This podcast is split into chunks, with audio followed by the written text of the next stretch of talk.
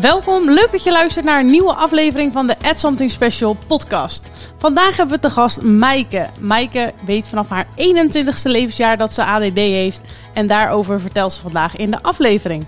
Veel luisterplezier!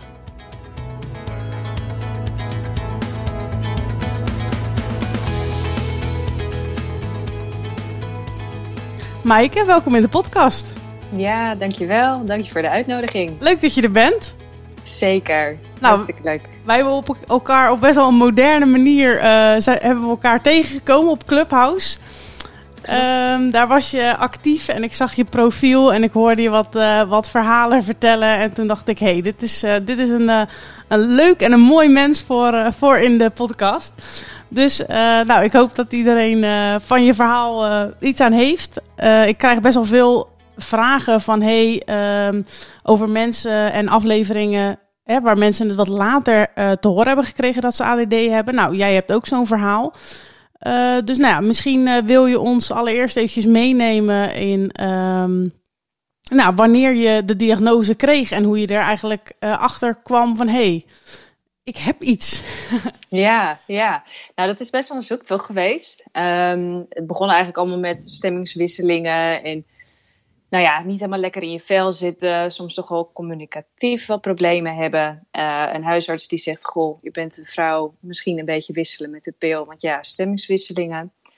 En um, het kwam eigenlijk tot een gesprek met mijn moeder, die zei van, joh, misschien is er meer aan de hand dan alleen last van hormonen. Misschien heb je wel ADD, is het een vorm van depressie. Ze zegt, ik heb altijd het gevoel gehad dat er bij mij iets anders was. En misschien is er bij jou ook wel iets anders. En um, toen ben ik eigenlijk gaan googlen op ADHD. En toen kwam ik bij een omschrijving van ADD. En volgens mij een soort lijstje met 25 punten. Toen dacht ik, oh, ja, hé, hey, dit ben ik op papier, zeg maar. En um, mijn vriend uh, heeft zelf ADHD. En toen besprak ik het met hem. Toen waren we net een jaar samen. En toen zei hij: Oh joh, eigenlijk heb ik dat nooit doorgehad. Maar ja, als ik het nu met mezelf vergelijk, komen toch best wel veel dingen overeen. Dus zodoende naar de huisarts gegaan. En eigenlijk letterlijk gezegd: Goh, ik wil me laten onderzoeken, want ik denk dat dit het is. En uh, ja, toen eigenlijk die molen ingegaan. En toen kwam daar uh, ADD uit. Wat ik eigenlijk best wel fascinerend vind als ik het zo hoor, is dat, uh, en dat heb ik bij meer mensen gehoord, dat je eigenlijk zelf een soort van je research doet en er eigenlijk al je soort van zelf een, een diagnose hebt gesteld. En dat je daarmee dan naar een huisarts moet, omdat een huisarts in de eerste instantie zegt van joh, hè, in jouw geval je bent een vrouw en dat zullen je hormonen wel zijn. Ja, ja, er zijn ook heel vaak andere redenen waaraan ze het verwijten omdat je, en dat is mijn persoonlijke ervaring, heb ik heel vaak trucjes gevonden waardoor ik toch wel een soort van, nou ja, de dingen kon doen zoals ze moesten. En um, eigenlijk de, ja, de, de kenmerken van ADD, waar je het meeste last van hebt, die vielen weg. Dus je hebt meer last van je gevolgschade. Um, en dat, ja, ik hoor dat ook vaker. Dus dat is toch wel iets uh, ja, wat blijft volgens mij. Dat toch niet iedereen dat meteen meekrijgt of vanuit school uh, opgemerkt wordt. Nee, nee. Hey, en toen um, uh, ging je dus inderdaad naar de dokter. Uh, wat heeft hij, waar heeft hij je toen naar verwezen? naar het psychu in Utrecht. En daar heb ik een afspraak gehad met een psycholoog en een psychiater. Dan neem je een hele lijst door met vragen. En mijn vriend en mijn vader ging mee, omdat natuurlijk tot aan met je jeugd terug te herleiden moet zijn. En um, ja, dat was op zich wel een intensieve dag, moet ik zeggen. Maar uh, daar kwam wel meteen uit van, god, dat is uh, ADD. En wat deed dat met je toen je dat hoorde? Diepe zucht. Echt heel erg opgelucht. Omdat je heel vaak weet, er is iets anders. Um, ik voel me niet per se um, hetzelfde als de rest. Maar wat het nou is, je kan er geen vinger op leggen, want je bent niet gek, maar wel anders. Ja, dat zeg je wel mooi toen uh, je het dus uiteindelijk wist, wat ben je toen gaan doen? Je kwam thuis en inderdaad, je had een hele diepe zucht gelaten, omdat je dus eindelijk soort van wist wat het was. Maar uh, hoe, hoe gaat dat proces daarna voor jou? Ja, bij mij was het best wel intensief. In die zin dat ik um, het eerste jaar best wel veel erg ruzie had met mijn vriend. Nou, nu weet ik dat het gewoon kwam dat ik altijd overprikkeld was. Altijd in mijn hoofd zat, dus heel veel moeite had om te uiten wat ik dacht. En bij mij was het gelijk een grijp naar medicatie. Dus ik heb bij hem toen mogen testen. Ehm, en ook in samenspraak met de psychiater van joh, ik heb het een keer geprobeerd, geef mij maar medicatie. Ehm, want dat gaat me helpen. Dus en wat had je toen geprobeerd? Concerta. Dus die langwerkende methylfenidaat. Hm. Ehm, en dat heb ik drie jaar geslikt. Ja. Hoe heb je dat ervaren? In het begin als heel positief, omdat je ruimte kreeg in je hoofd. En ik merkte dat ik ineens had ik weer focus op werk. Ik kon mijn taken uitvoeren. Alleen na verloop van tijd merkte ik dat ehm, ik minder mezelf was. Ik onbewust toch ook wel last had van een rebound. Ik kwam eigenlijk pas erachter dat ik last had van een rebound toen ik gestopt was met medicatie. En ik werd heel vlak. Dus ik had om sommige dingen waar ik heel erg hard om kon lachen, was dat ook niet meer zo heel erg enthousiast. En als ik om een serie kon huilen, was dat ook niet meer zo. Want ik ben echt super emotioneel. Dus dat voelde op een gegeven moment ook weer niet helemaal als mezelf. Nou, ik kan me voorstellen. Lijkt best wel eng om. Kijk, ik heb dat proces meegemaakt als kind en uh, hè, werd het vooral gesignaleerd door mijn moeder. Maar jij hebt dat echt wel soort van bewust natuurlijk meegemaakt. Ja, en het voelde ook als een gevecht, omdat ik was heel erg bang om te stoppen met medicatie. Uh, omdat ik dacht, shit, dan gaan we weer naar die oude situatie. Dan ga ik dus weer naar die chaos, naar ruzie, naar... Ja, omdat ik nog niet zo goed wist wat ik met mijn ADD aan moest. Als ik het zo hoor, was dat niet zo nadat je stopte? Um, nou, ik ben net voordat ik gestopt ben, uh, toch een stukje therapie uh, uh, ja, gedaan. Omdat ik echt zoiets had van, oké, ik heb toch wel bepaalde handvatten nodig om dit op te lossen. Toen heb ik me aangemeld bij een nou ja, soort van online programma dat je via FaceTime-achtig contact hebt met jouw, wat is het, psycholoog. Mm En dit was, dat noemden ze ACT-therapie, Acceptance Commitment Therapy. En dat is veel vrijer. Dus dat is niet gefocust op, hé, hey, waar heb je nou last van? Maar wel iets meer gericht op, waar wil je naartoe? En ik had gelukkig ook een psycholoog die heel erg goed met mij zag dat ik niet volgens het boekje die hele therapie moest volgen, maar dat daar wel een beetje van afgeweken mocht worden. Um, en ik denk dat ik daar heel veel geluk mee heb gehad. Want ik, ik hoor ook heel veel andere verhalen over therapie die wat minder uh, positief zijn. Wat zijn je belangrijkste lessen die je op die therapie hebt geleerd? Um, voor mezelf kiezen en dat egoïsme iets moois is. Um, want op het moment dat jij niet die rust voor jezelf pakt, um, bestaat er gewoon meer chaos in je hoofd. En ben je alsnog niet de persoon die je zou willen zijn. En ik denk dat toch het aanbrengen van een klein beetje structuur, en dat klinkt altijd heel, ja, een beetje ugh, maar in ieder geval je dag beginnen met iets waar jij blij van wordt. Dat kan zijn een wandeling, kan zijn een muziekje. Doe ik ook wel eens, dan zet ik muziek op, ga ik dansen in de woonkamer in mijn eentje, vijf minuten. Maar om heel even weer die positieve stofjes in je lichaam te krijgen, zodat je weer wat meer focus hebt. En dan begin je je dag gewoon lekker en dan is de toon voor de dag gezet. Nou, klinkt als een goede tip. Ja, toch? en uh, toen je dus Hè, dan weet je dat je ADD hebt en dan heb je daar misschien al wel wat over gelezen. Of hoe, hoe ben jij info gaan inwinnen? Eerst bijna niet. Dat is eigenlijk ik, heel gek, want ik heb um, gewoon die medicatie geslikt en ik dacht, oké, joh, mijn problemen zijn opgelost. En het is pas, nou ja, sinds de tweede lockdown uh, dat ik me daar echt in ben gaan verdiepen. En toen dacht ik, oh, maar mijn ADD is eigenlijk niet zo'n heel erg groot probleem, maar ik moet er alleen op een andere manier mee leren omgaan. En ik heb een, uh, een boek gelezen van Katelijne Wildervank. Dat is ADHD, hoe haal je het uit je hoofd? En dat is gewoon een heel fijn boek. Het is heel duidelijk geschreven. En het, geeft gewoon even een ander beeld van wat ADHD is en hoe je brein werkt. En uh, ook een klein beetje van, nou, wat kan je eraan doen? Uh, maar niet volgens een boekje van hoe het allemaal hoort, maar puur waar iedereen zich in kan vinden. En alle ja, facetten van ADHD, ADD worden daarin belicht. Dat is echt een aanrader voor iedereen. Oké, nou ik zal uh, in de show notes ook al eventjes het boek linken als mensen er inderdaad interesse in hebben.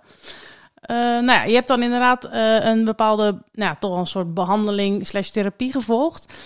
Hoe, hoe, was het om te stoppen met medicatie? Ik denk dat dat voor mij, je omschrijft het hè, als ik was best wel bang om te stoppen. Ik denk dat ik volgens mij heb ik dat hier en daar al wel eens laten vallen in een aantal afleveringen. Dat ik denk ik heel erg nieuwsgierig ben en wel stiekem de wens heb om ook te stoppen met medicatiegebruik. Maar ja, toch wel echt heel ja, bijna bang of zo zijn voor, nou, voor mij dan het onbekende, omdat ik mezelf eigenlijk niet ken zonder medicatie. Hoe is dat dat je, dat je die dag dan besluit van oké, vandaag ga ik hem niet nemen? Hoe voelt dat? Ja, um, voor mij begon het eigenlijk met een stukje zelfacceptatie, omdat ik ook heel erg bang was inderdaad van goh, hoe ben ik zonder medicatie? Um, en het punt waarop ik tegen mezelf zei, je kan dit en loslaten van de overtuiging dat, uh, dat voelde heel erg goed. Dat gaat dan wel weer in samenspraak of met je huisarts. Of die waren toch wat minder happig, merkte ik. Die zeiden, ja, zou je dat wel doen? Ik zeg, ja, dit wil ik doen. Dus dan merk je toch al dat ze daar wat terughoudender in zijn. Um, en je bouwt het ook rustig af. Dus je gaat, ik zat op 26 milligram. Ik ging naar twee weken 27. Daarna naar 18 milligram. En daarna was het eigenlijk afgebouwd. En omdat het zo geleidelijk gaat en ik die handvatten had, dacht ik echt, oh, is dit het? Want ik werd een betere versie van mezelf. Ik voelde meer emotie.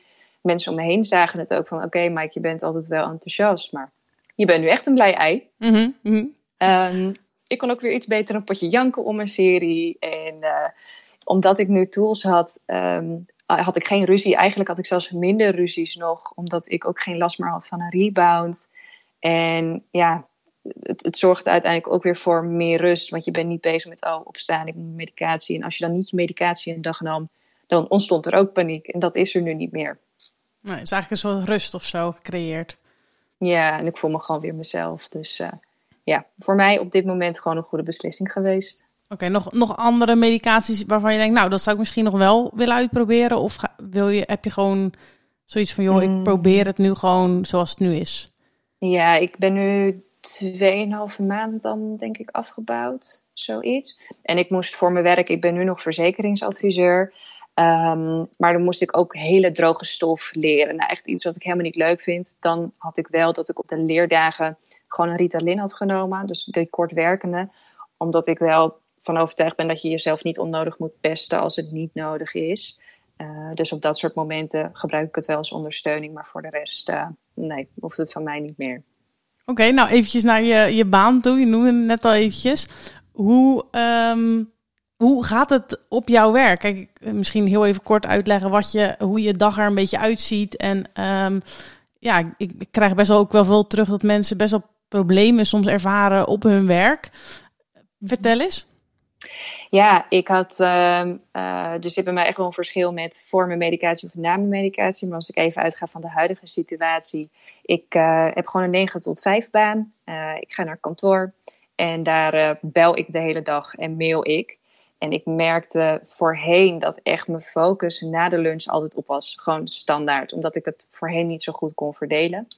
Nu is dat wel iets beter. Uh, maar op het moment dat het heel rustig is, dan kom ik gewoon niet vooruit. Ik heb die prikkels nodig. En als die prikkels er niet zijn, ja, dan ga ik echt een beetje uit mijn neus eten. En dan onbewust laat je dan toch een beetje je werk opstapelen. Totdat die druk weer hoog genoeg is. En dan in één keer, dan krijg je het ook allemaal weg.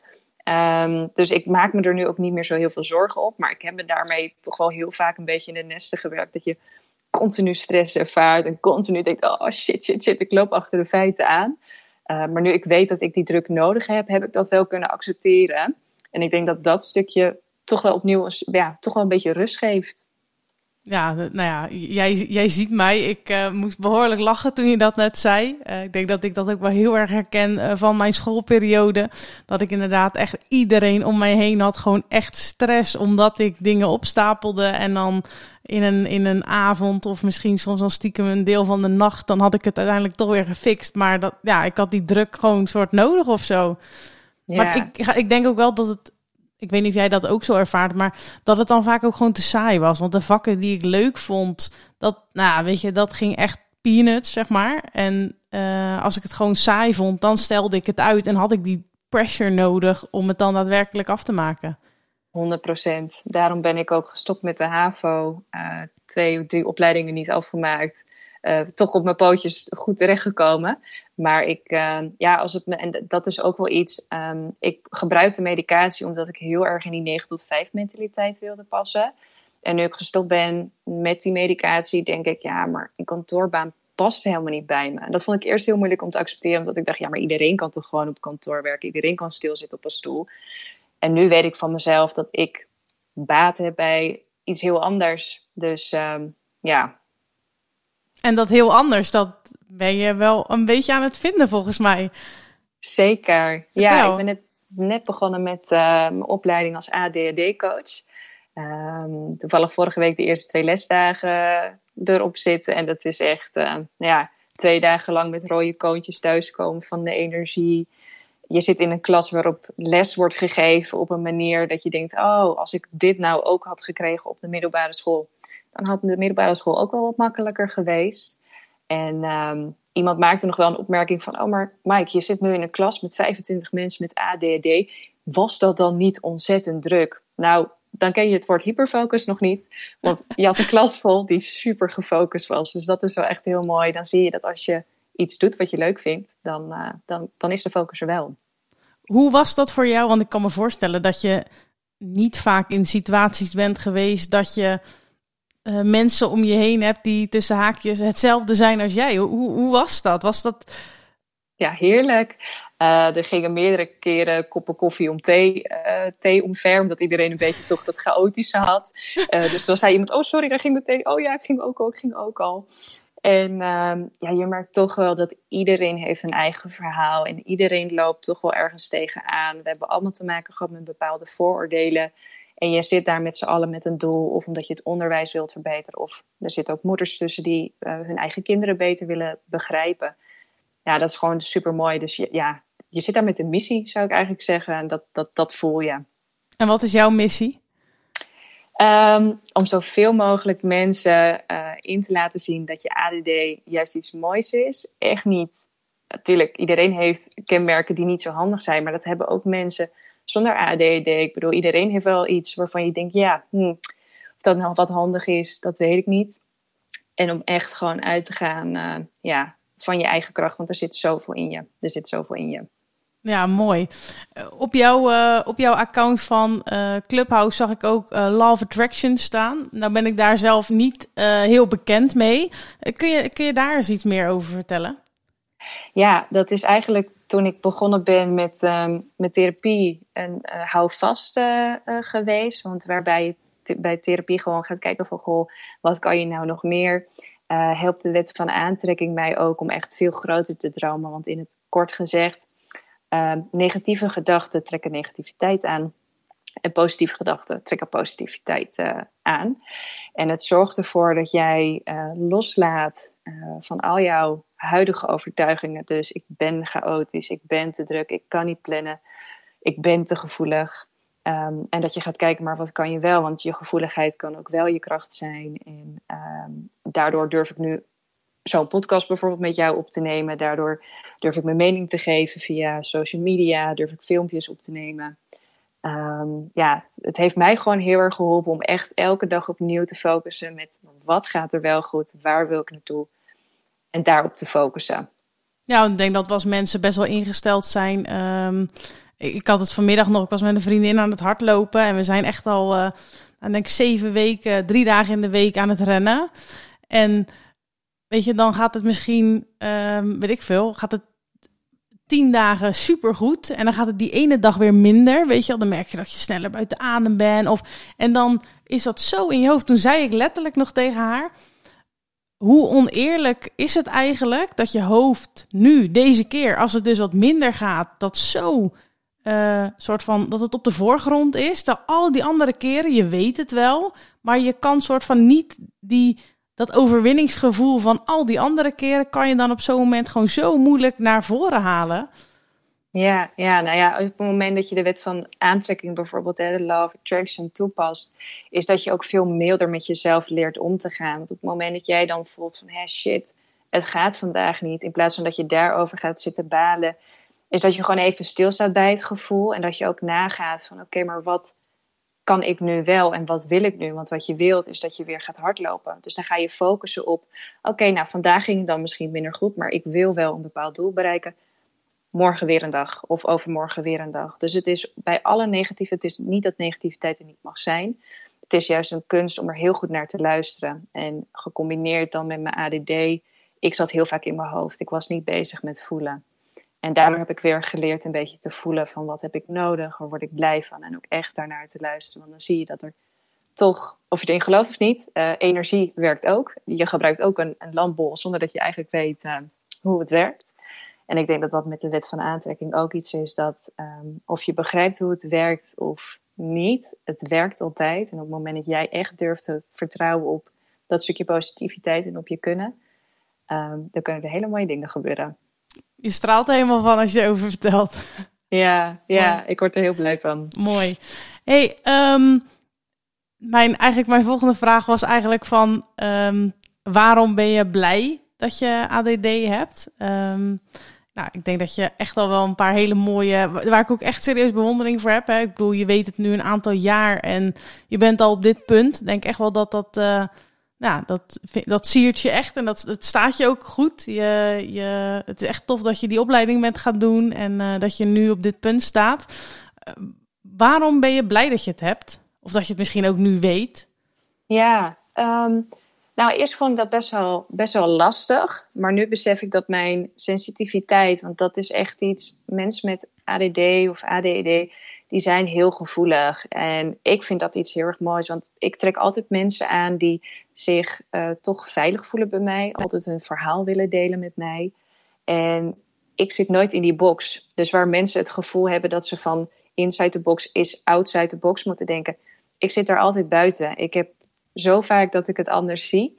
En waar mijn eerlijkheid vroeger nooit gewaardeerd werd, durf ik nu steeds eerlijker te zijn. En kan ik het ook echt inzetten als mijn kracht. Natuurlijk, soms vloep je er wat uit. Um, maar het is dan wel de waarheid. je zou ook niet zonder kunnen, denk ik. Of willen. Nee, nee. Ik, uh, ik kijk dan als ik nu kijk naar mijn vriend, die heeft ADD. Uh, we maken echt een heel gezellig duo samen. Het is altijd wel feest in huis. En uh, ja, het, het voegt ook wat toe, denk ik dan. Ja, Something Special, hè? ja, precies.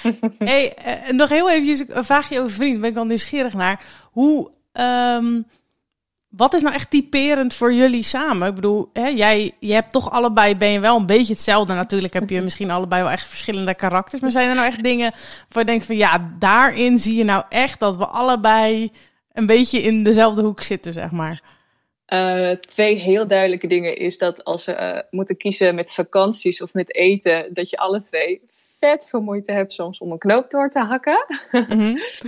um, en als wij aanstaan, staan we aan. Dus regelmatig staat hier uh, muziek in huis aan en dan doen we echt gezellig dansjes. En dan denken we echt, als zouden ze hier een camera ophangen, dan zouden ze denken, die zijn niet wijs.